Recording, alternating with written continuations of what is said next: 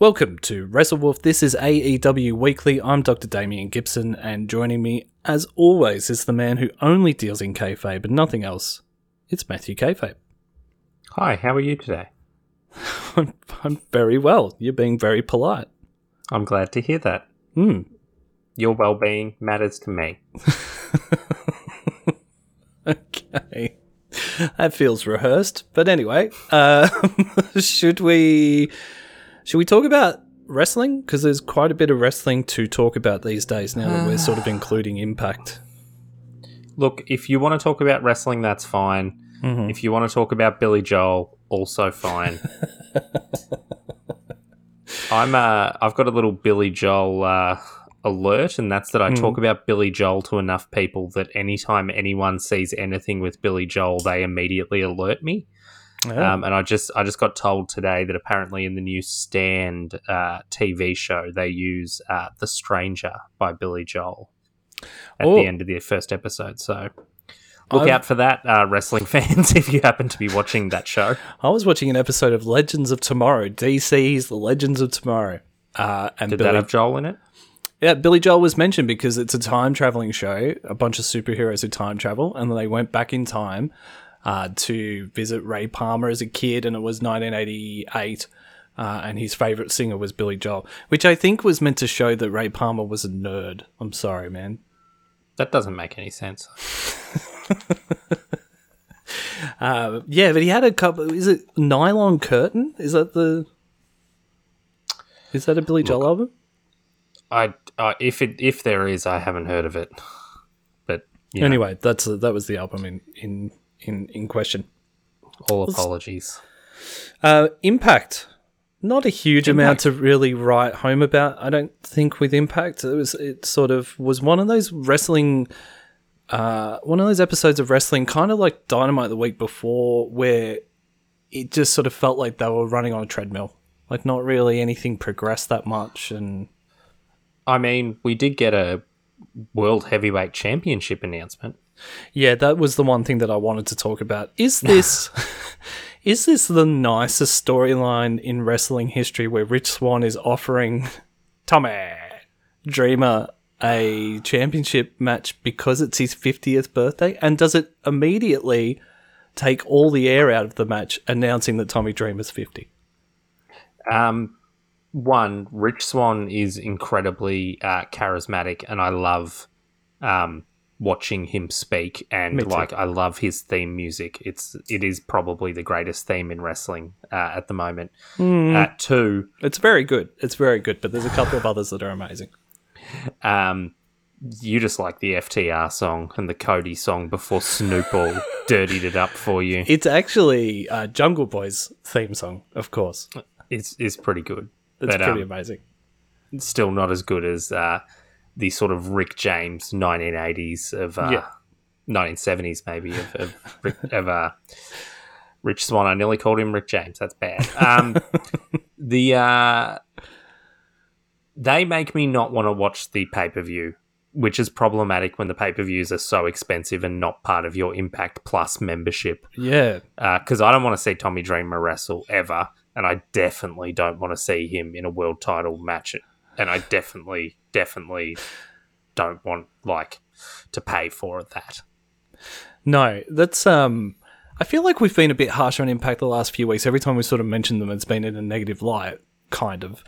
Um, but that uh, having to pay Australian an additional twenty five dollars for a pay per view roundabouts, uh, on top of the fifteen dollars a month that Matt and I are already paying for Impact Plus. When you look at like, you've either got to go the the WWE network route, which is like, well, you know, it's ten. I mean, WWE can charge that little because they're WWE, but hmm. you've either got everything's either got to be inclusive, like Honor Club, or it's ch- way cheaper, and then you pay for the pay per views on top of that, like Dynamite or like AEW. Yeah, Having having a premium monthly cost and then also the pay per views on top of that. I mean, we I worked it out quickly because I'm a giant tight ass. It was essentially going to cost about three hundred and fifty dollars a year to watch everything of Impact, which was what what, what did we work it out to be about 150 200 dollars more expensive than the next yeah. than the next promotion, which I think was AEW. No, uh, I don't know. I thought AEW was cheaper than. Uh, Actually, sorry, it was Honor- Honor Club, Yeah. and then New Japan, then AEW, and then WWE was the cheapest.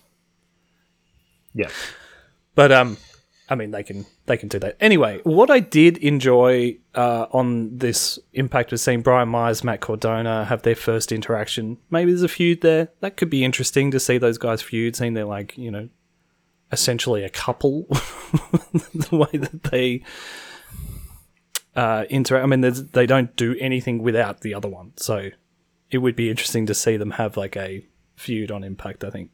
I, I mean, I, I don't think I've ever heard thought of Brian Myers and interesting in the same uh, sentence, but yes, I think you're being, but I, I, when someone is completely underutilized for 15 years, yeah, it's probably hard to see them in any kind of position otherwise, th- other than being shit. But I don't know. I think they're like when you see them interact outside of WWE, they're, they're pretty entertaining and stuff. you just like him because he was trained by K- Mikey Whipwreck. Well, yeah, and I liked him before that, but that made me like him even more. uh, Rosemary got a win over T- Tennille Dashwood. That that's a quality feud, I think. Yes, I know the Fyre Fest parody was meant to be awful, but it was also actually awful. also very not like of the top. Like AEW has a pay per view named after Fyter Fe- Fyre Fest, hmm. which is like lame of its of itself, but like doing the Fyre Fest parody. Like, has someone just watched that documentary? Yeah, I don't know. Is, is it wrestlers? Is wrestlers' favorite documentary this one? Is it the only one wrestlers have ever seen? It's it's not good. And Um, why is it being passed around the locker room so slowly? Where everyone's like, you know, three years later, like, oh man, on the subject of great, we might have spoken about this before. On the subject of great documentaries that could be great in wrestling, Werner Herzog from Grizzly Man would be a great manager in wrestling. he really would. just a nihilist who's you know constantly like he saw joys in the bear but i just see disinterest and death i'm not trying to do his accent because You Americans come here to f- escape the idea of death with your Coca Cola and giant they should they should they should pitch because werner herzog werner herzog does weird shit they should just pitch him to be walter's manager and you know make it really weird it's not a bad idea. I think he would more likely be show up on AEW rather than WWE if he did some research into both companies. if you know? if if werner herzog finally comes to wrestling as so many people have been calling for for years Rumble's happening on Monday. I agree. know? It's more likely he goes to AEW. Oh my god, that would be. 10, 9, 8. you think you know me? Very good. Uh, James Storm and Chris Sabin are a tag team now, completely because their other tag team partners are not on, on Impact. Yeah, I guess. Well, Beer Money aren't there, and uh, the Motor City Man. Uh, gee, why do I have so much trouble with this tag team name? she just called them Motor the Motor City, City- Maniacs. Ma- yeah. Machine guns. God damn it. It's that bloody Sloan song. I can't get it out of my head. Uh, anyway, both of those tag teams, there's only one of them. So Team TNA literally just put them together and they're a tag team now. And also, they're in the title picture. They haven't had to, they've wrestled one match, lost it, but they're in the title picture because of who they are. Yeah, great.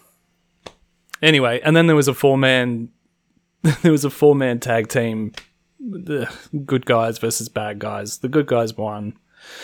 Um yeah, it was a pretty forgettable episode of Impact. Private Party were did a little segment with Big Money Matt.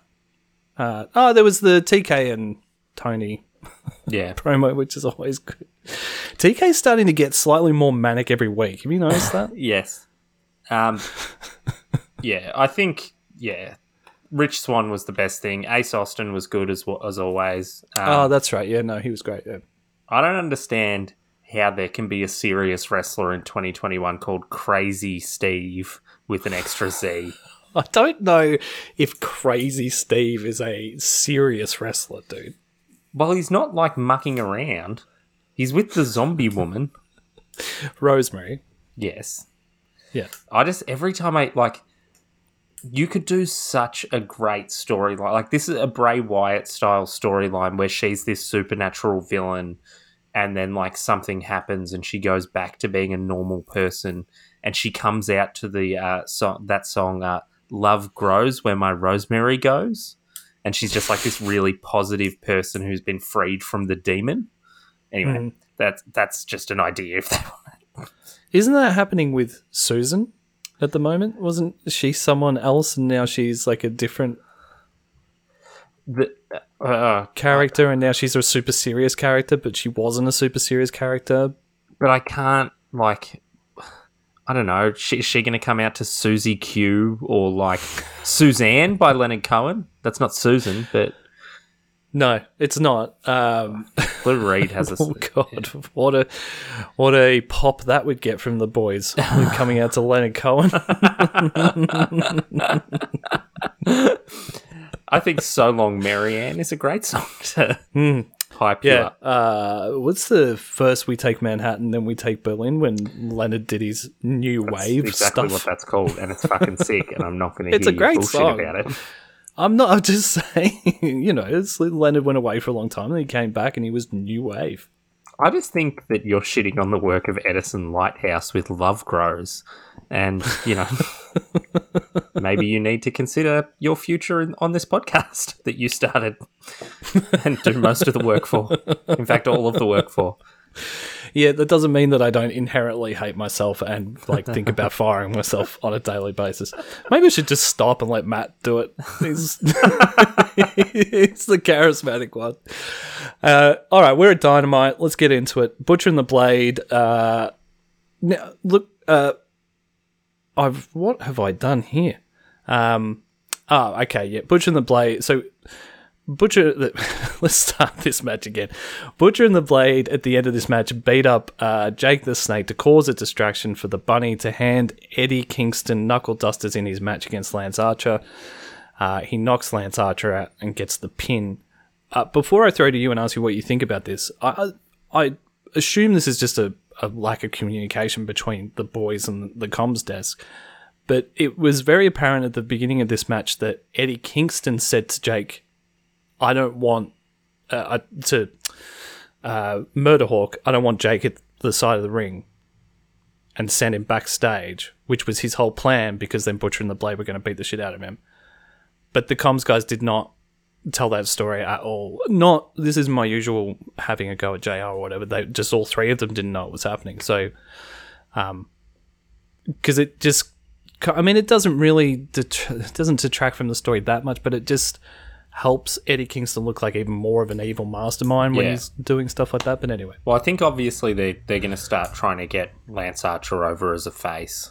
Um, yeah, this was fine. Um, like it, I don't think it really did anything for either of them, but I like Butcher, Blade, and Bunny and Eddie, and Lance Archer's good in the Yeah. ring, so it was cool. I I think they're the right balance as far as a faction is uh, uh, concerned, stable is concerned now. Like you've got your you've got your singles guy, your tag team, and and female wrestler. I think that's probably a pretty good mix for. Well, they, For a stable. I don't know if Allie's injured or something, but it seems a bit like she hasn't wrestled for AEW. I don't think has she. Uh, uh, she wrestled against. Well, there's all that Brandi stuff. But they didn't. They didn't wrestle, did they? Yeah, they wrestled ta- a couple of tag team matches. I Oh, think, okay. didn't they? I can't remember. I remember that before Dynamite launched, there was like that was the original women's feud was Allie and Brandi. Um, but I'm not. I can't remember any matches. But e- either way, she hasn't wrestled for a very long time on Dynamite, if she, if if at all. Um, and so maybe she's injured. But like, if if they're just not putting her in the women's division, um, I couldn't. I genuinely, it, it seems unfathomable that they wouldn't have her in as a regular Yeah. wrestler because she's great. Yeah. But then they don't have Big Swole in regularly, so who knows? Yeah, I don't know what's going on there. Um, I just wanted to point out Kingston's bump on the on the uh, ring edge was brutal.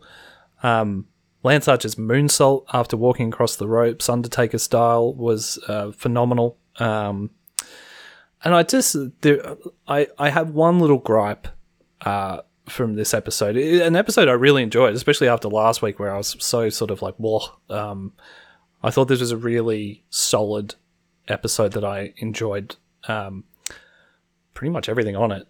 But the AEW refs, they I I've watched a little bit of WWE in the last couple of weeks to in the build up to to the Royal Rumble, and I don't notice their referees at all. But AEW referees I notice a lot, and there's a lot of like mime shit going on of like you know Macaulay Culkin like oh no kind of stuff. It's just not. And it's not just Aubrey. I know a lot of. I know Aubrey cops a lot of shit for it, but it's not just her. It's all of them, and it's really distracting. It's not their job to sell what the boys and girls are doing in the ring. It's a very small gripe, but it just looks super unprofessional to me. I, I just, you know, not to get too Jim Cornette about it. Yes. but um, uh, it just, you know, like they fixed up all the tag team rules from last week that we were bitching about. So that was my little, that was my only little gripe this week. Um, although Jr. will will get a couple of mentions. I'll I'll come to that. Oh, good. Uh, I'll come to that in a second. Well, I've got a new little uh, segment for our AEW episodes I haven't told you about yet. Oh, so cool. once we get to it, I'll. Yeah. Anyway, we've got a Jon Moxley promo. Jon likes to have sex in the morning. When do you like to have sex, Matt? Uh, uh, the time does not bother me, Damian. The time does not bother me. I've never. Have you? Ever, I've never thought about that. I've never. I mean, maybe I've. Beggars can't be choosers. You know what I mean? But uh, I've. I don't have a preference as to when Congress happens. Yeah. I mean, I guess the the one thing is his argument was that if you have sex in the morning, then you start the day off with a positive. My hmm. argument is that true. like if you have sex at night, then you can just like go to sleep afterwards and like it's just a nice way to end the day. I mean, it is a nice way to. Like, it's a nice. It's a. It's you know what, nice way middle of the day. lunch. It's the night. Better than lunch. it's the. Yeah, it's. You know, it's a nice way to end an afternoon. It's the nice. It's a nice way to end a shower. It's a nice. You know, hmm. like it's. It's just nice. You could say the same thing about pizza as well, Mox. I like to eat my pizza in the morning because you start. You know, that's my that's my Yeah. motto. I eat my pizza in the morning because I like to start my day. I right. just like knowing that, you know, Jon Moxley's child was conceived in the morning. I know that's exactly what I thought as well. I and, uh, instantly thought uh, like Renee's got a pretty good sense of humor, so I don't think she'd care too much. But uh, I instantly thought of Renee watching this, going, "Ah, for fuck's sake!" it, no matter what, it, it's like it's a bit of a like Reddit I have sex thing. Like it's like no, there's no way to make it like. There's ways to make it less cool. Like if Jon Moxley was like, "I like to have sex in a park during school drop off," it's like what? Like that's that's less cool. With Renee, right? Doesn't matter who it's with; it's who's watching that matters to him. well, it does, really does. Um, but like, there's not very many ways. Like, it's just, it's a bit like, oh No. yeah, cool, man. Jon Moxley has sex. Like, yeah, yeah, I know. and I imagine a lot of I wrestling it, fans but it's like, also really "Hmm, dorky as well. fuck him. him. Yeah, absolutely. All right, no need to fucking gloat about it, mate. You know. It, it's a bit, it's a bit like, like people like, you know, comment like, you know, uh, uh, occasionally you see like women on Facebook make jokes about like, oh, you know, men can't, you know, I'm sick of these young men who, you know, don't know how to make a woman come or something. And then like there's always some dude that slides in like, haha, lucky my girlfriend doesn't have that problem. Last night she came twice. And it's like, what? Yeah, cool, man. No one was fucking asking you. It also it never happened. it's it's an imaginary situation that this guy's Uh, talking the man's a, about. the man's a scam. bot. He's it's got Uh, speaking of scam bots, uh, next up we had Sting and Darby Allin cut a promo where they show how um, I don't know tough they are. So they smash a bunch of bunch of windows with their toy of choice. Darby with a skateboard and Sting with a baseball bat. Once again, this is better than like Darby being like, "Hi, my name's Darby Allin, and this is me jumping through a window," and then like jumping through a window, and then Johnny Knoxville like doing a piss on him, and Darby drinking it for a joke. Like this, is, uh, like if they're going to be like super serious goths, like whatever, that's fine. If if I, I don't think they need to pretend that they're like tough street thugs. Like I think Darby was like a street kid. I think he was homeless. Like maybe play up a bit on that. Like Sting's a 60 year old man who has been very wealthy for at least the last 40 years, maybe 35. it's like, wow, Sting hit Yeah. really Well, fucking the- hard what- times between his TNA and WWE runs. Yeah, if you're, t- yeah, no, God, imagine that seeing Sting begging in the street. Uh, all you need to do is just take this back a week and get Taz to say a different word, like, you know, psychos or you know That, something that- like that. that. could have been Like a you s- fucking great promo. Just have like Sting and Darby Allin surrounded by stuffed birds at the Bates Motel, and Tony Schiavone comes Yeah. in. Or weirdos. you know what I mean? Like that's what like ultimately the guy, team Taz are like a bunch of like tough, like hey, like look at me over here, I'm a. Yeah. tough guy kind of group. And they they're like the normal guys who should be calling out Sting and Darby for being Hmm. weirdos and like you know look at these fucking grungy weirdo morons over here. You know what I mean? Like and then you can play then like you know they can do the Michael Keaton in Batman like you want to get nuts, let's get nuts thing. I think I would prefer it if Taz had have called them like incels or virgins or something, just so we could weave together the storylines and have them be like Sting be like, "I'm married and I have sex with my wife with." You know, Why is everyone talking about having sex with their wife? Darby Allin's like, you know, I'm not married at the moment because I was married to Priscilla Kelly, but that means I have more opportunity to have casual sex with people I meet in a COVID safe scenario. And then they smash windows. they smash windows with condoms and blue chews and stuff.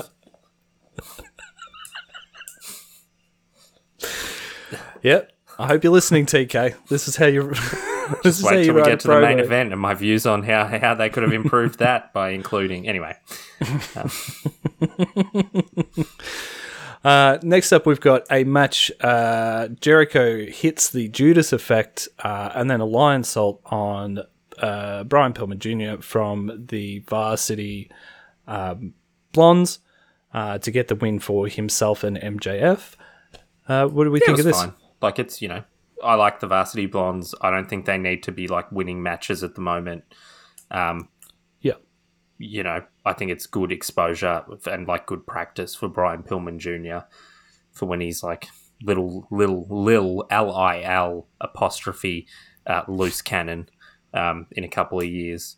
Um, and like you know, And Griff Garrison as well. He- He's got some potential.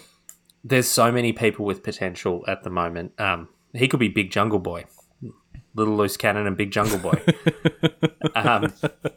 and like you know, the the story's obviously that MJF and Chris Jericho are going to go for the tag team titles and probably lose, and then the inner circle's going to break up or something. I don't know.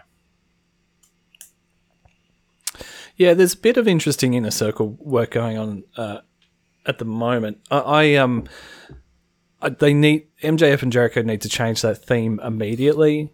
Like I know they want both of it, like um, they you know to be represented equally, but it just sonically those two songs do not go together. I know that they've tried to like it's been shoved in against Yeah. each other, but it's it's actually like it hurts my head. Um, also, guys in the crowd uh, singing the last line twice again. Uh, Yes, I can't it handle sucks. it. I'm getting Larry David about it. Um, uh, I don't know if MJF announcing that he needed to speak to Sammy at the beginning of the match was like cool either. It It, was, was just weird. strange. It was just like that. That felt forced as well. I've got a lot of uh, problems with this with this match. I, I, Varsity Blondes are great. I love the like. I love them. I love Yeah. their ring gear. Like I, I haven't talked about ring gear for a bit, but they look They so look like a fucking tag cool. team. And I think they do. They really do. And I think uh, the difference for me for this week compared to last week is that the people that they used in, you know, what would you what you traditionally would call the jobber spot are actually really good. You know, and I don't want to be too much of an asshole to people like Peter Avalon and stuff like that, but like the difference between a Brian Pillman Jr. and a Peter Avalon is palpable, and it was easy to see when they were both sort of highlighted in, in episodes back to back. Um, and I think AEW just needs to do more of that, just play their best players all the time. I, I know that they're trying to give people opportunities and all that kind of thing, but um, I don't know, man. I don't see Peter Avalon being anything other than a you know enhancement talent Yeah. on Dark. And I feel bad saying that because I've never gotten a ring myself, but you know, from a fan's point of view, I'm just not interested. And then seeing Garrison and Pillman, like that's two young stars who are going to be a tag team for a, a long time, probably. Um, and they're really good in ring. And there was a moment in this match where I actually thought Pillman was going to win, which they've done a great job. They've got like someone who's watched thousands of hours of wrestling to fucking mark out on a two count. Yep. That's well done. you know, like um, uh, that Lionsault by Jericho was hundred percent for Jim Yes. Cornette. I mean, he also botched one and landed on his head last week, so I hated it. But that that Lionsault this week and looking directly Hmm. at the camera and smiling in that sort of like angry way was hundred percent Yeah, for you'd think Cornette, so. right? uh, next up, we've got a Pac promo. Kenny Omega's uh, walking around like he's Billy Big Bo- Bollocks, and uh, Pac isn't happy about it. Uh, yep, it's great. I can't wait to see Kenny Omega and Pac. I like. I yeah. I mean, I would sort of rather once this like once the Darby Allin Sting thing's done to see Pac going for that title, but you know, there's there's a bit of time left in that, so maybe that'll be, you know. I hope Pac gets the opportunity to be the world champion of AEW at some point. Like, who knows? Because there's such a Yeah, oh, pipeline of incredible people. Um, but yeah, he's great. He's so enjoyable. Yeah. Um, I was just thinking, could we here at uh, Wrestle Wolf start a GoFundMe page to get Pac a new TV? I mean, we could, um, and we will. I mean, even if we just get one from Aldi or something, you know what I mean? Like that, that's that's got to that's got to be a strain on his eyes to We're have not to watch thinking- like his wrestling tapes on a on a twelve inch CRT black I and think white we should television. get him a projector. Like, All I think yeah. that's probably the way of the Cool. future. He can watch movies. I reckon he'd like Taxi Driver. He'd be like a Yeah. Lost Highway. Be- Yeah. I reckon he'd like Blue Velvet. Yeah, Deer Hunter, all the fun ones. yeah, yeah, yeah. The family movies, the family. He'd be at the old blockbuster. He'd be You- going straight to the you family know what section to weird vibe stuff. I get from Impact that like a lot of the storylines on Impact, not just one of them, but a lot of them have a bit of deliverance about them. Like the Joe Doering fellow and. Yeah. Eric Young and the and the cousin Jake and the and the like there's just James Storm. James Storm has a lot of deliver. Like if he started entering to like dun dun dun dun dun dun dun on a, a ukulele on a ukulele. Not I mean if it was on a ukulele that'd be even sicker. Uh, yeah, yeah. Whatever. Or a don't banjo. um, anyway, that's that's my feeling.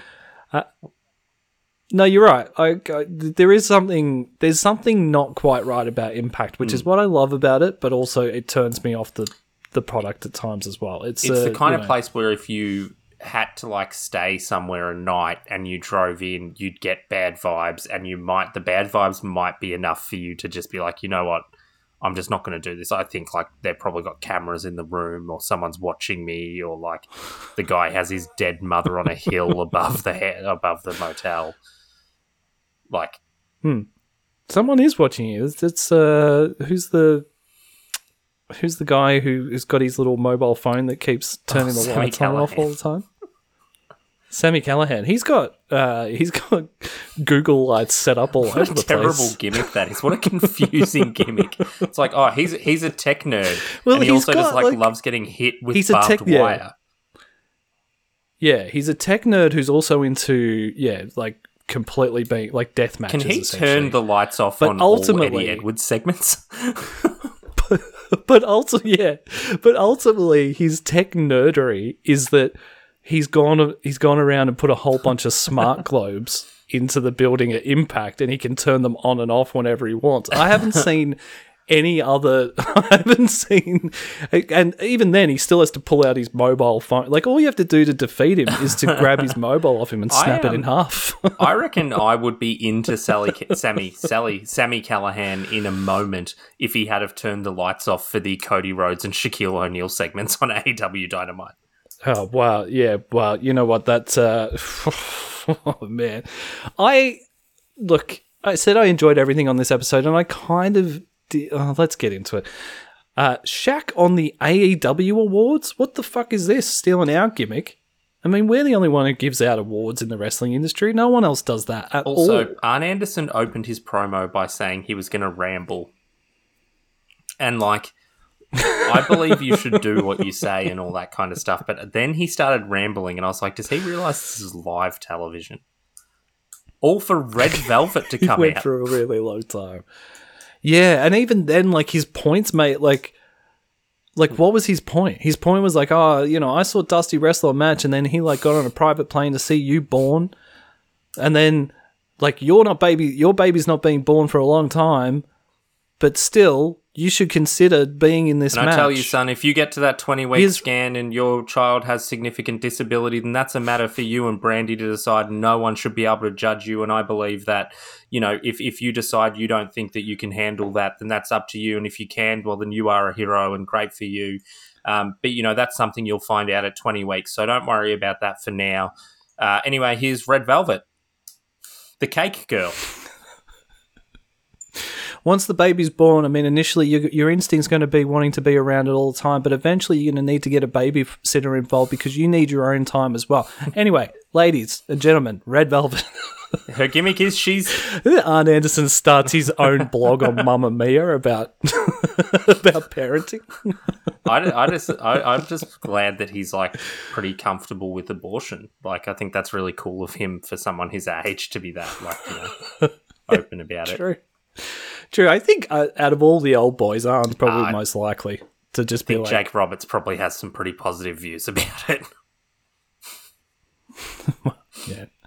Um, what the fuck was Shaq on? Uh, What, what, what's the AEW we're awards? to And get why to was he that at the hosting end them? because I'm going to run through who won the AEW awards. It was Oh, on Bleacher Report. Cool. Well, I had Yeah, Of course it's it not was. worth watching, but we'll run through it. Uh, also, I don't want to see Shaq Now, I- wrestle. I do. It's a car crash, and I can't look away. I uh, and you know what? Instead of Red Velvet, why weren't they like? And um, we've got Medusa, and like just like get some big famous female. yes, like, someone- I'm, I'm yeah, pro having famous, like yeah. you know. I, I don't think everything has to be a, you know, I think getting young talent up, as we will talk about soon, is a very very good thing. But also, like they haven't built Red Velvet at all, and just like this is the kind of match where you can have, you know, some famous person because you it's a shack match. It's not like people are going to come away from this and be like that Red Velvet. She really got something. You already got Jade Cargill. yeah, yeah. It just feels like they've looked around the locker room and found the person who looks most like Brandi. Hmm. Like, surely there's like they could have they could have got. I mean, it's not excite as exciting, but they've Jazz is like doing a like thing in TNA sort of like Jazz is cool, or just like get Taya Valkyrie or it's like one of those TNA big TNA people. Get Donna Perazano, Purrazzo, blah, blah, blah. Hmm. get Tennille Dashwood. Like just get some, you know, known commodity, even if it's an indie person. Is Sarah is Sarah Del Rey still a? Oh, she works for WWE, doesn't she? She's a trainer. That would be sick. But anyway, Yeah. um. Well, this this is the also the segment where I want to introduce my new segment. I've been this has been getting workshop for a little bit. Uh, so instead of just like ranting about JR every week, last week I made the the declaration that I wasn't going to like hang shit on him. I was just going to point out the dumb things that he said. Um, but I wanted to give that uh, its own little segment. So the name of this segment is "Dumb Line from Hell." Uh, like remember when he used I to say That's- that's- "clothesline yeah, from hell" for. JBL? My God, it's a dumb line from hell. So anyway, That's uh, he says as uh, Red Velvet finishes her promo, and she finished it with uh, "bitch ass." Uh, Jr. says she said "bitch ass," so you know she's serious. and like to be fair, he I hadn't noticed him at all, and they just that line really stood out. Of like, dude, you know, it's not this girl's choice to fucking be part of this feud. You know what I mean? Like, she just wants to be a wrestler. She's been shoved into this thing. She's done the best that she can in the situation that she's in. Arn's just given her the worst warm up of all fucking time. You know what I mean? like, everyone's fallen asleep. She's going to come out and be energetic after that. Like, that's not, you know. And I'm surprised. Like, I thought JR would 100% be into this. Do you think It's Cody, it's Shaq. maybe mm-hmm. JR is working as a heel?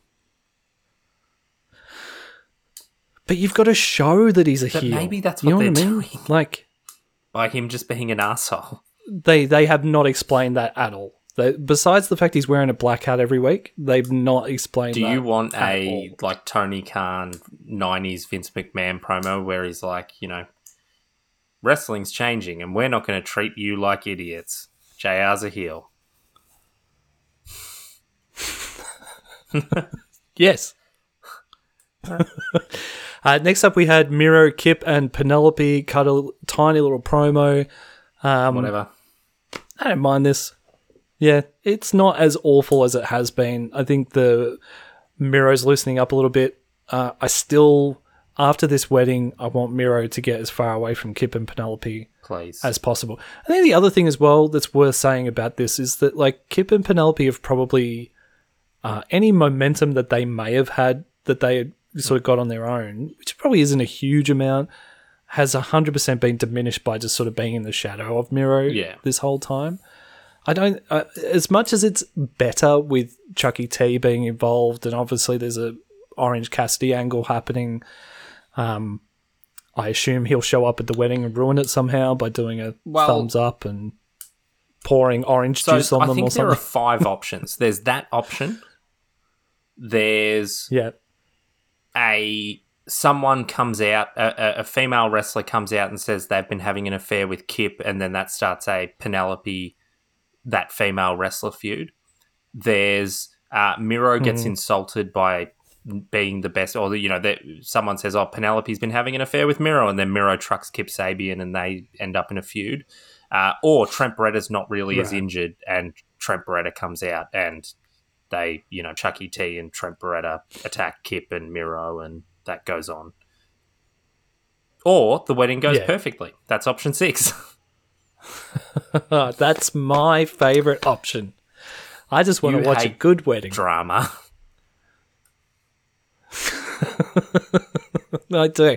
I hate. Dra- it's always the most dramatic people who are fucking constantly screaming that from the hilltops as well. I just hate drama. Why does there have to be so much drama?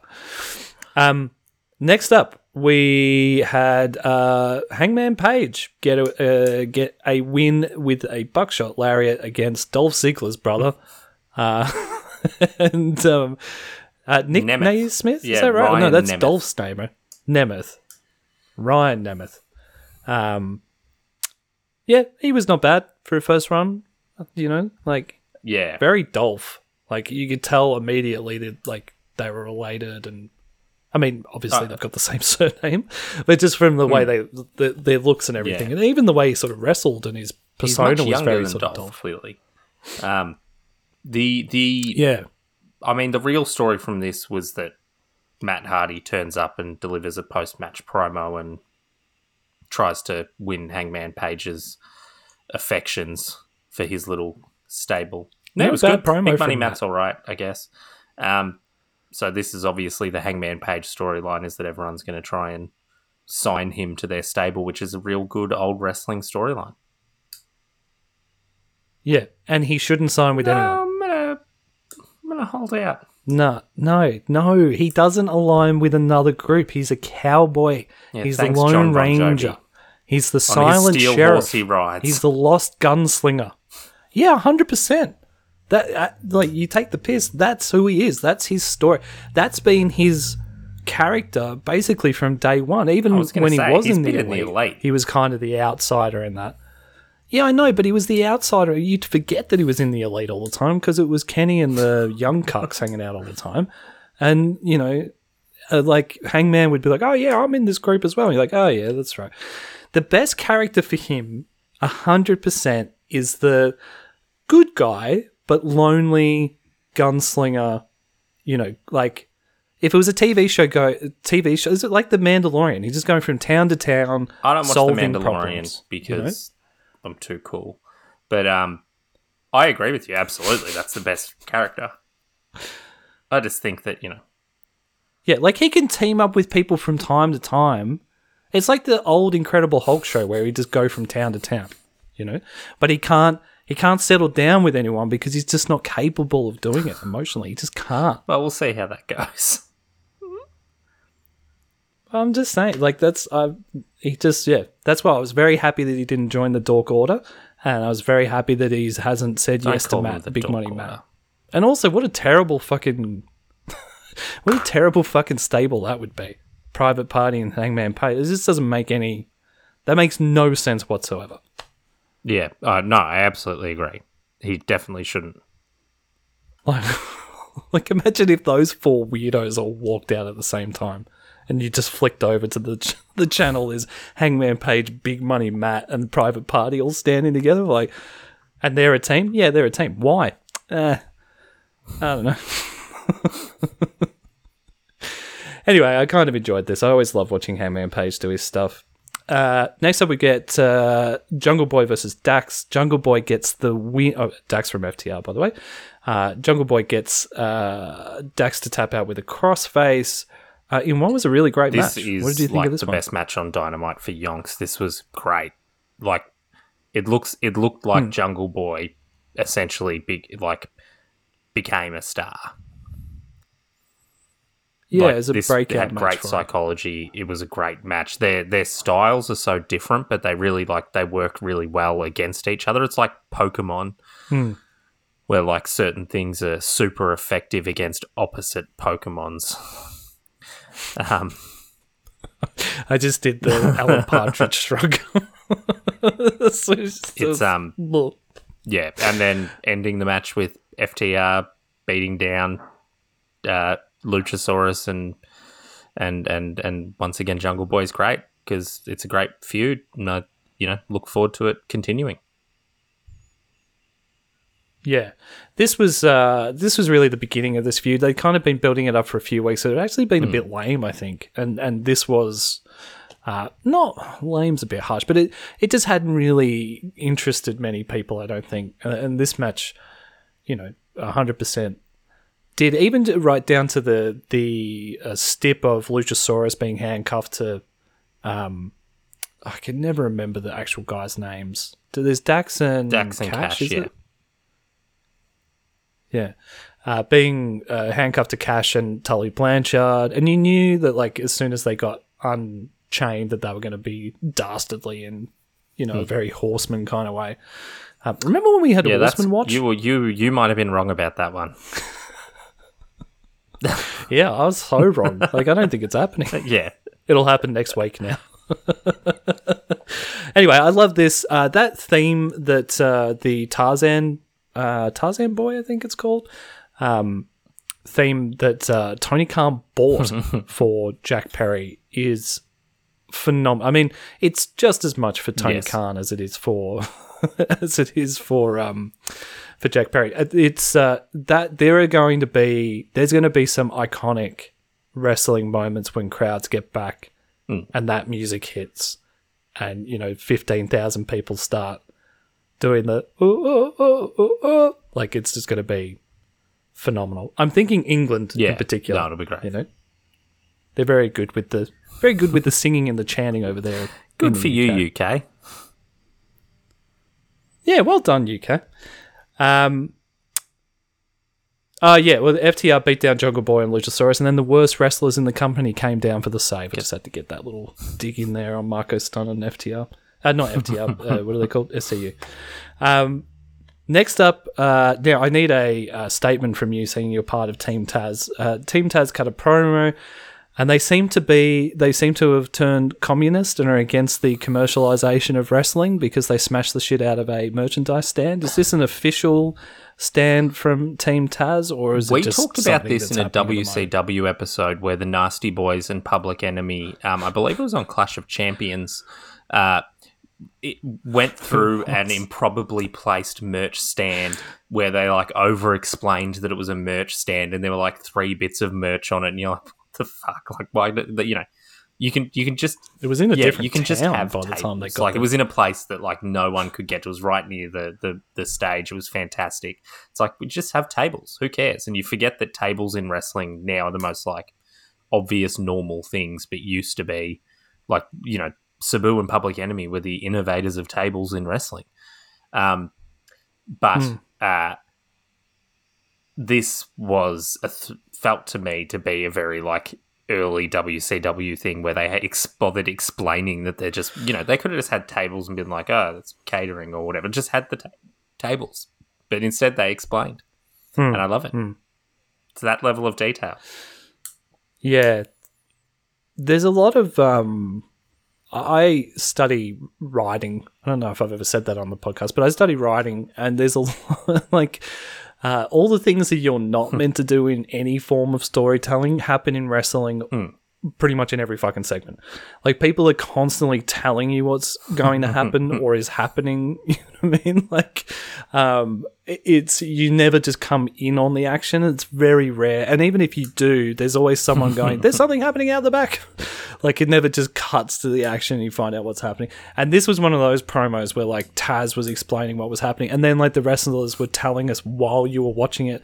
Oh yeah, you, you think you're a tough guy? Well, watch me as I throw this poor little dude into the truck. You know, it was like okay. Um, I suppose it like helps them get over as bad guys. Was the that throwing just beaten up a bunch. the guy into the truck a, a throwback to Kevin Nash throwing Rey Mysterio Rey Mysterio. Cool. I thought the I'm same thing. Yeah. can Kevin Nash turn up was that are they alluding that Kevin Nash it is is coming great, please please no, God, is the last thing we need. It's the last thing He we need is for Omega. Kevin Nash to show up and unless unless he's eating but just ask him. Uh, unless he's eating lasagna and talking about himself, I'm not interested. No. If you don't know what that is, check out uh, Matthew Gregg, who does Botchamania. Check out his Twitter. He will mention it once every three days, uh, and you'll find out. you'll find out what it is. Uh, next up, we had uh, Britt Baker get a win over. Is it Shayna or Shanna? Because there was about five different pronounce, pronunciations of this woman's name. you've got to choose this, uh, one and that's the one we use forever Uh, I was hoping Shanna? you go Shana but yeah sure Sh- Shana, Sh- Shanana, Shanana Shanana, Shanana like banana um Shanana Rama. this Shanana. Rama. Let's go with this. Shanana this was really good Yeah, Britt Baker's turned her mandible claw into the lockjaw. Has it been happening for a while? It's the first time I noticed it, where she puts on a plastic glove and does the mandible claw. Yeah, I don't know. But it's called Lockjaw. It's great. I, I it's the first time. I think I think it's happened before, but it, at least it had happened so long ago that I've forgotten it. Uh, whereas I really noticed it here. Um, this was great. I, I Hmm. really enjoyed the match. Um, I thought it was like a good above average TV match. Um, and she's just like so so good. Like they actually have somehow grown a really great women's division, which was highlighted by the fact that Thunder Rosa has a run in at the end of the match, and it's fucking cool. Yeah, uh, it it was a really good match. Uh, Rebel's more and more fun to watch each week as well. I just want to give her a shout out. She's doing her laugh, her maniacal, dorky laugh is uh, just You've really, uh, you've really with joy every zeroed in on does it. Rebel lately, or Reba as I like to call her. Um, Yeah, well, she. I don't know. Even the, even Tony and Jr. didn't know what to call her. Is it rebel? Is it Reba? um, she's just great. Like she just like she's very unselfish in her performances, and she only like gets very limited time to make any sort of impact. But when she Yeah. does, she does. She's great. Um, like putting putting uh, makeup on uh, Shanana Rama when she was like in the corner, and uh, it's just I don't know. They've got a really good dynamic, and I, I really enjoy it. And yeah, my lady Thunder Rosa came out, and uh, holy shit, did Britt Baker and Rebel disappear quickly when Thunder Rosa came out? I gotta say, Thunder Rosa did look like she like did look like she was dressed to go to Broadmeadow Shopping Square. That's uh, you know. Just Adidas tracksuit pants and a jean jacket. That's pretty much the She looks cool, man. where I live. She is cool. She's always cool. You know, hey, I love it. I'm just saying. Um, she would go down well in Broady. Uh, next up, we had Sammy and MJF promo. Uh, Sammy isn't playing. What did you think of this? Yeah, Sammy's not playing. I don't know. It's fine. We'll just see where it goes. Like all these things are always like you just see where it goes. Like I just don't. There's not enough heels in AEW for the heels to be feuding with the heels. Yeah. Yeah, yeah, I can see what you're saying. Um, I actually thought this was the first, the first. I mean, I like Sammy, but this was kind of the first promo in a while. Let's say it that way, where I was like, oh, I I don't know if promos are Sammy's hmm. strongest suit. You know, I think he's still kind of learning that. And I think he held his own with MJF in this. Like, I thought it was actually pretty good acting, and especially from MJF, where he sort of changed his tone to like, "Hey, hey, buddy," and then Sammy was like, "I don't believe you. Like, you know, you hmm. fooled everyone else, but you haven't fooled me." And then when the MJF changed his tone immediately to like, "Hey, man, you really want to, really want to fucking play like this?" Like, Sammy held his own with that, where he was like, "I'm not playing." It's like, uh, I thought this was really good, you know, and you could see, I could see these two like having this feud for 10, Yeah. 15, Well, there's a good chance. on AEW.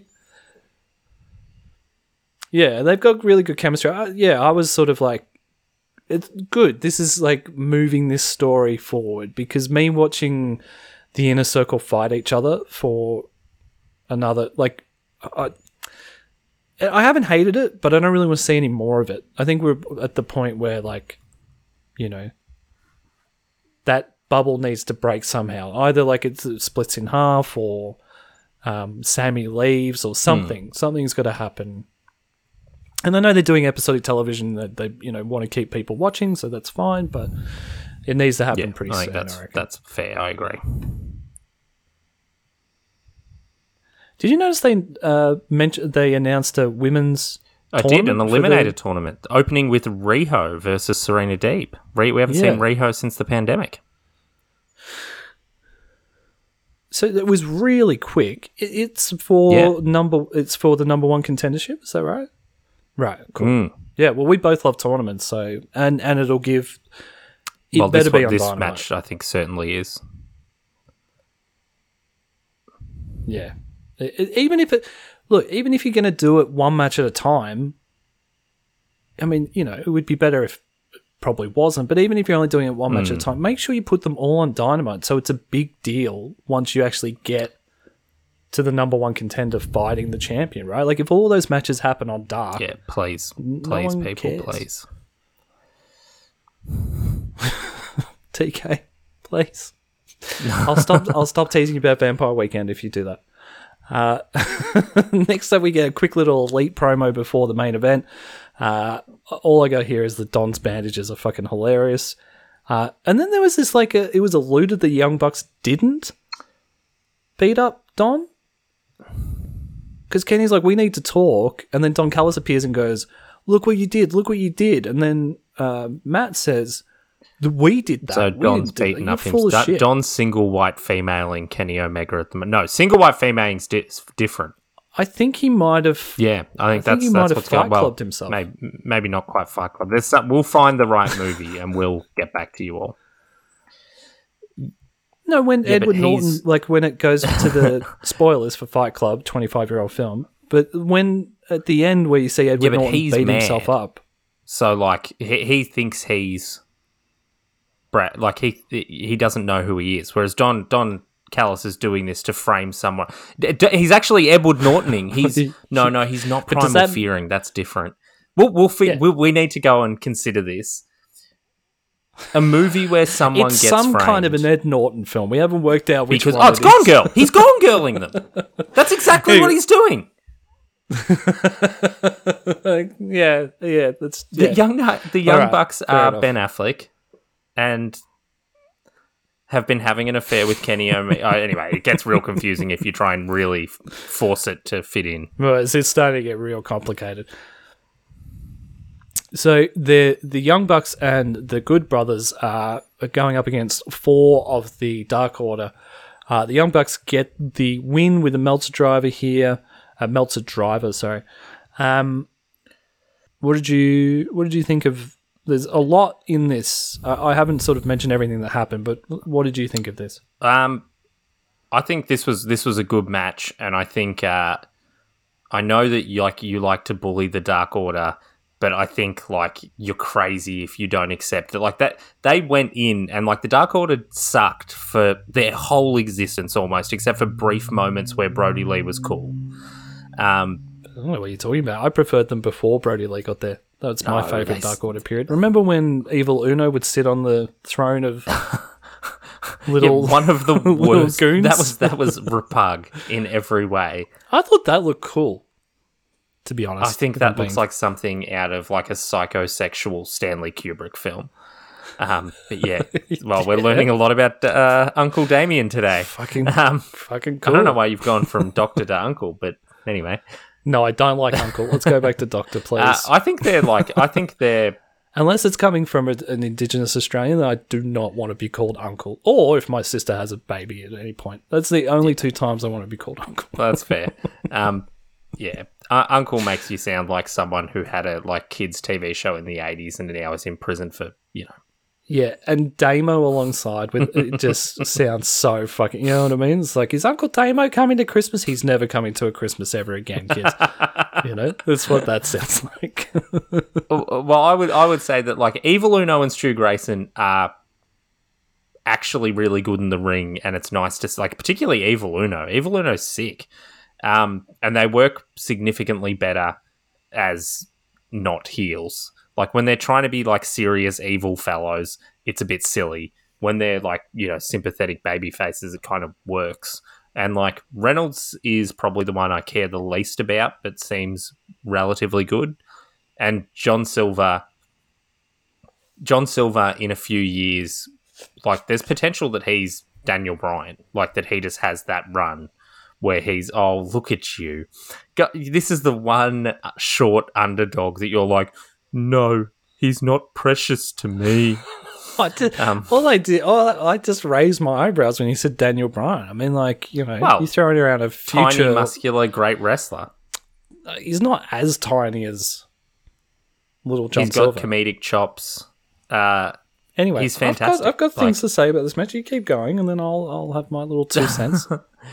I think John Silver's gonna like be a big deal for a period of time. I think there's gonna be like a, a storyline where like he's gonna really like be the best thing on the show because sometimes he just happens to be the best thing on the show. But I think there's gonna they're gonna actually do something at some point.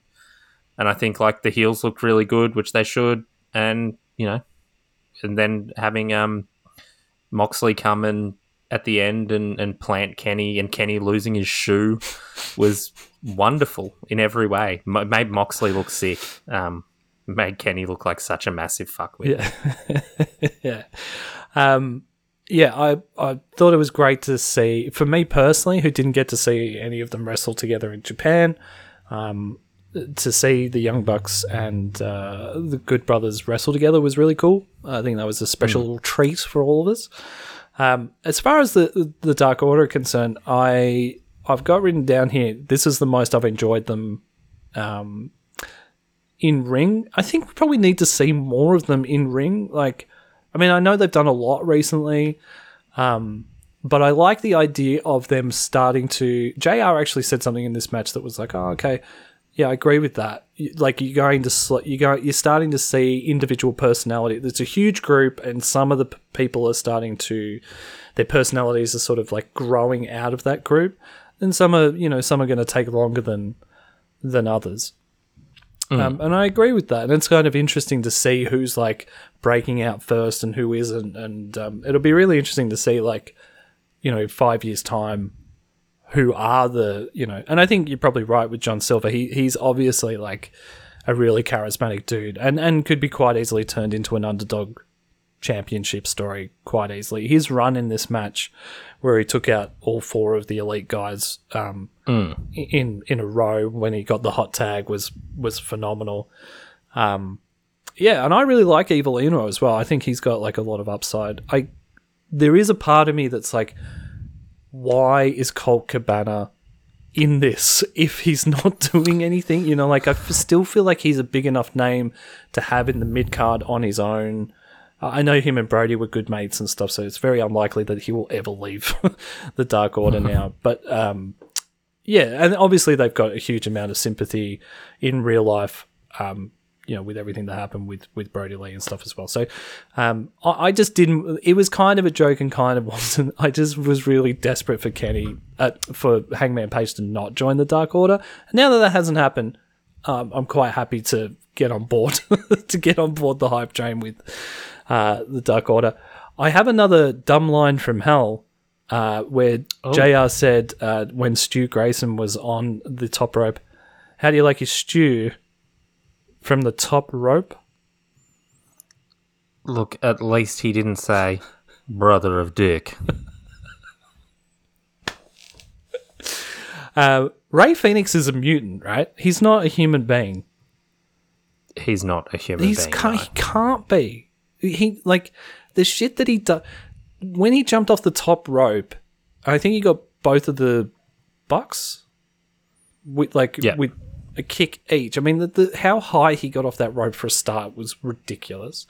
And then when he hmm. did the suicide dive through the ropes and landed on one of the the bike racks, the AW uh, hoarding bike racks, and then just sat hmm. on top of it. Like anybody else, that would have been, oh well, you know, misjudged his dive and he's broken his fucking arm and he's out for t- fourteen weeks. And then Rey Fenix just hmm. sat on top of it, like, yeah, this is exactly where I'm meant to be. Like I, It's outrageous. I just I've never seen anyone, and like this includes like people that I adore, like Rey Mysterio, and like I've never seen. You know, Billy Kidman was one of my favorite wrestlers as a kid, and he used to do stuff that I thought was like just, you know, superhuman. I, I like hmm.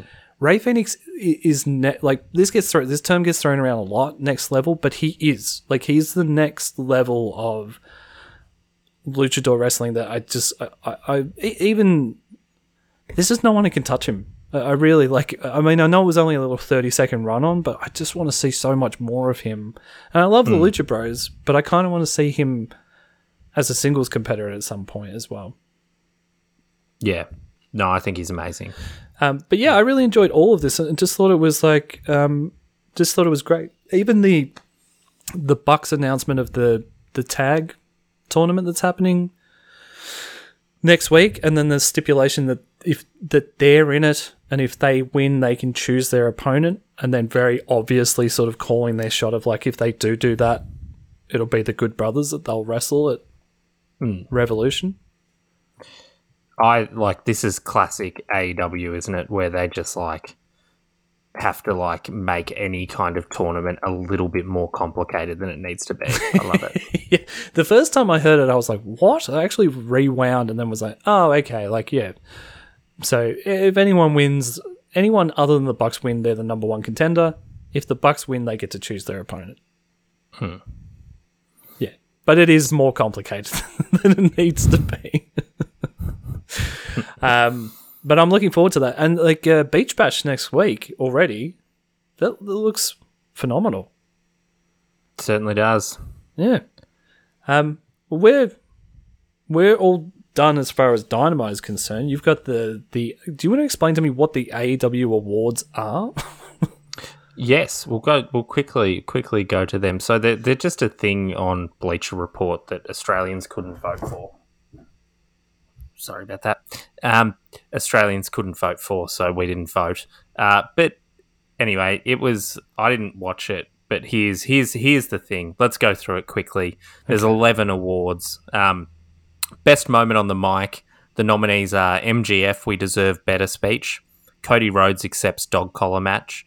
Jon Moxley accepts inner circle invitation. Brandi Rhodes confronts Jade Cargill, and Orange Cassidy deba- debates Chris Jericho. Who would you vote for? Orange Cassidy.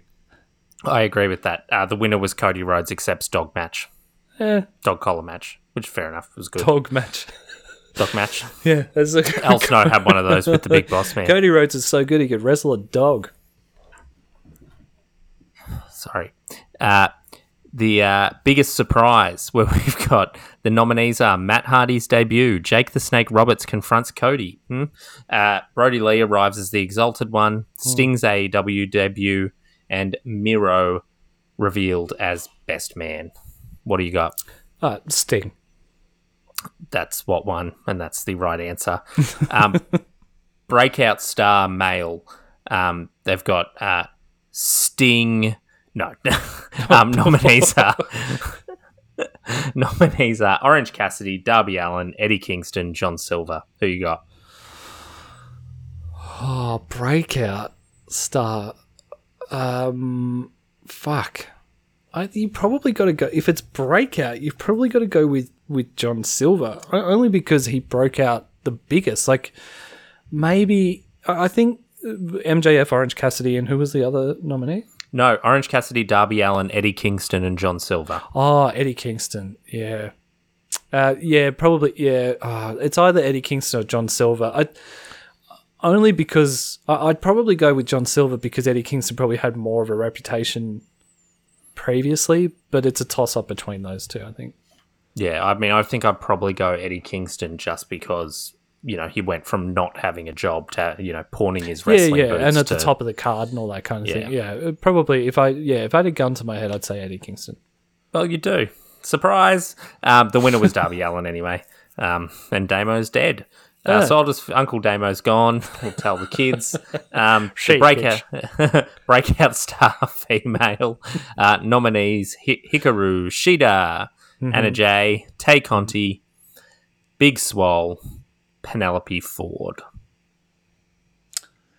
Ugh. Uh, I don't really like any of those nominations. Who was the first one? Hikaru Hikaru Shida. It's, it has to be Hikaru Shida. She's been the women's champ the whole year. I think for breakout star, Big Swole, um, or Penelope Ford, to be honest. But the winner was Hikaru Shida anyway.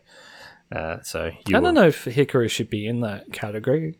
I think when you're the champion, it's a bit weird. But anyway, Yeah. Anyway.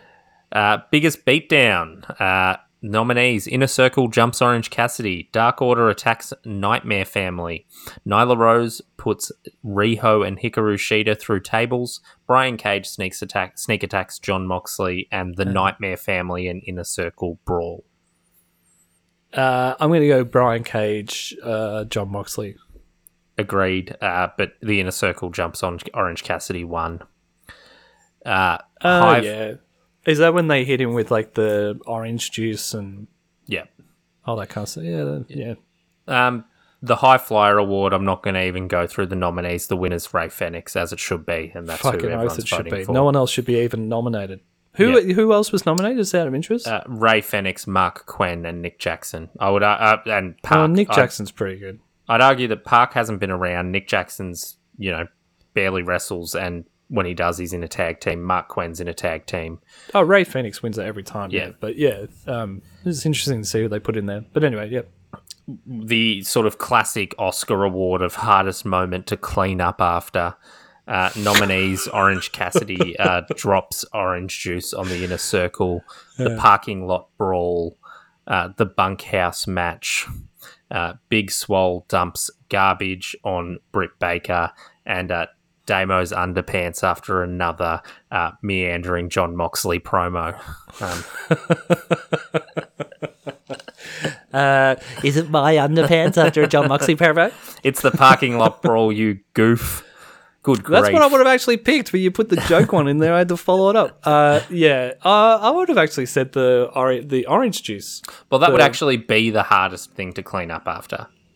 That like Yeah. if that's what the Isn't award the- actually is, Isn't that the award? What is the actual award? the hardest moment to clean up after. Like the parking lot brawl would just you'd just be like throwing stuff in a bin, whereas the the orange juice thing is a nightmare.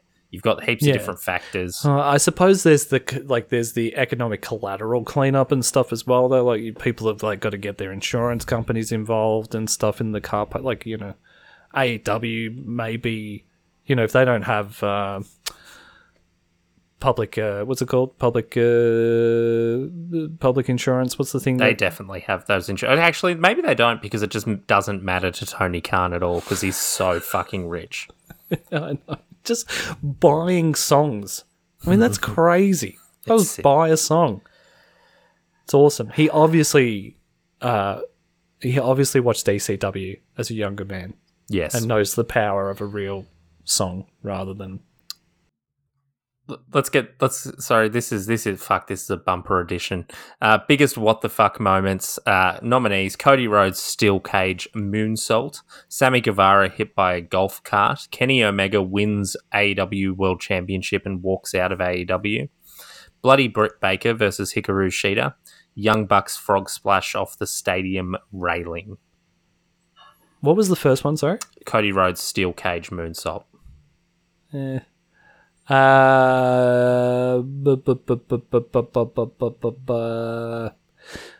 I'm gonna say. What was the second one? sammy guevara hit by a golf cart Yeah, I gotta go with that one. All right. Well, I'm going to go with uh, Bloody Britt Baker, uh, Kenny Omega leaving AEW for two minutes. Can I can I say if it wasn't for the commentators explaining what was happening, I wouldn't have known that that's what was happening. Yes. No. You Like I wouldn't have that. known that Kenny Omega was going to impact. Like yeah, he was running out with Don Callis, but it wasn't explicit that like oh fuck, you know, it's go- he's going to impact. You know, like that. Uh, that's what if if it, I knew that he was definitely leaving AEW and going to Impact. Then it would have been a big what the fuck moment. But I don't think anyone actually knew that until the next night or whatever when they showed up on Impact. Yeah, I don't know. I sort of I, I agree with you broadly. Um, the LOL award. That's the Laugh Out Loud award. Oh shit! Ah. Oh no! Is that what LOL means? oh god! I've just accidentally got out of the awards. Jesus! Ah, Oh fuck! no. Hold on, we're getting there. We're getting back. It's all right. Don't stress. Uh, nominees for the Laughing Out Loud Award: uh, Jericho and MJF, Britt Baker, wa- uh, Ledebin, Ledina, Ledina, Yeah, I was going to say what just in general those two guys. Britt Baker waxes Tony Schiavone, Schiavone. Uh, Young Bucks kick MJF into a pool and inner circle Vegas trip. oh god, it's definitely not the last one. Agreed. How did that? How did that make it in there? Uh, It's uh, it's Chris and MJF by a mile. Uh, I think Britt Baker and Tony Schiavone. Uh, but I d- agree. Ledina No, Debonair. no. anyway, Britt, look, Britt's done a lot of really funny stuff. That's not one of them. It D- was. Her ripping off the Hangover, uh, the forty-year-old version. I'm sorry, is not. her ripping hair off Tony Schiavone's chest was was pretty good. Um, the Young Bucks kick MJF into a pool somehow won this. What? Yeah. um, so people remember that. What? Hang on, on sure the don't. fucking boat on the I don't know. on I the assume Jericho it cruise. mu- that maybe I don't remember it at all. Yeah, that's what that's when it was. Like, that's that was the birth of Britt Baker. That episode. Yeah, Remember when she I do. talked about Tony Schiavone working at Starbucks? anyway, next Uh, next one. Best Twitter follow: uh, MJF, Orange Cassidy, Dr. Britt Baker, Nyla Rose. Um, well, I've, yeah, I, I follow all these guys on Twitter. I'm going to go with MJF. Uh, I would also do that, but Nyla Rose won. Um, Um, Nala is pretty pretty fun. Bleacher Report pay per view moment of the year. The Stadium Stampede. Moxley wins AEW Championship. Shida wins AEW Women's Championship. Omega and Page defeat the Young Bucks. Darby Allin wins TNT title from Cody. The Young Bucks win tag uh, team. my title. favorite is Stadium Stampede. I think it'll probably be Jon Moxley. Oh. Yeah, It's Stadium right. Stampede, which is the right answer. That was so fun, man. Uh, Like I could watch that again now. If someone was like, "Hey, you want to watch the Stamp- Stadium Stampede match right now?" I'd be like, "Yep, cool." we need to return to our our pods. Oh, right, in our real We've life pods. Yeah, long. that's probably right. Um, I like being here with you guys so much, though. You know what I mean? I have to do fucking boring work shit as soon as I finish doing this. So I'm trying to spread it out as long as I can. Um, all right, that is it in a absolutely fucking bumper episode of AEW and Impact Weekly. It's I don't know why I put Impact in there. It's barely Impact. Anyway, um, uh, we keep uh, getting downloads and listens and and like moving up in different charts and stuff, and it's all bizarre, and it's all thanks to you guys we Matt and I can't thank you enough for just telling people and, and recommending and, and all that kind of stuff. Uh, you can follow us on the socials. We're WrestleWolfPod. Um, you can send us an email WrestleWolfPodcast at gmail.com. Um, yeah, but until next time, Pepe is dead, brother friends.